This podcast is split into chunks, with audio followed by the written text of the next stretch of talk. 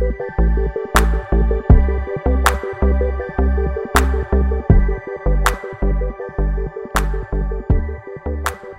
right, here's another sin solution to put in front of you satisfaction.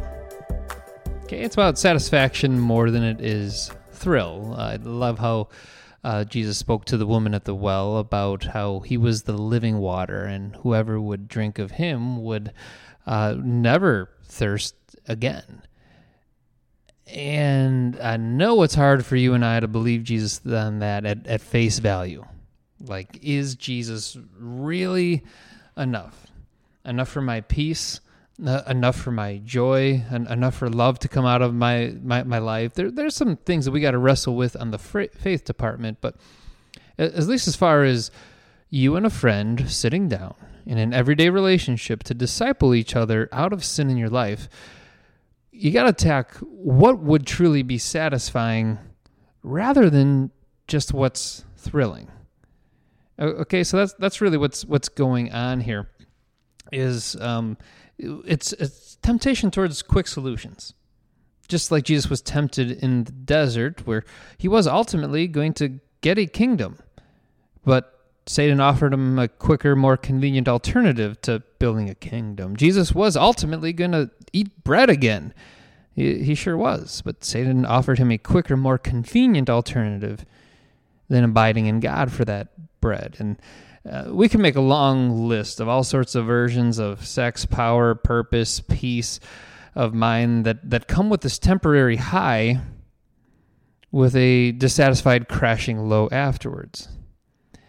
And instead of reaching out for long term satisfaction from God, we repeat the short lived high again, but feel worse again. We repeat the high, feel terrible. We keep repeating the high, but eventually the high stops feeling so high, and then we just get numb altogether. And that's the picture of dissatisfaction. A, a thrill can take you places, but it can't satisfy you.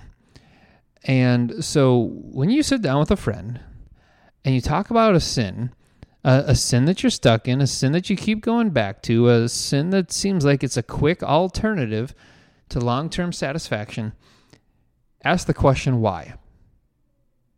You know, just just just like a three year old child, ask why, and when they give the answer, ask why again, and why, and why. Get to the root of what. Why are you doing this?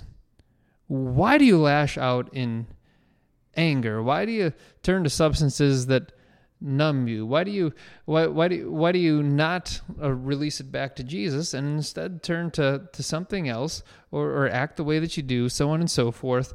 Get at the core of it is what I'm saying. At the core is a real desire. A real desire that can only be satisfied with with, with the living water of Jesus. And you and a friend, you and a trusted friend, can really carry each other to places by asking the why question 10, 20 times till you get to the core of what you really want.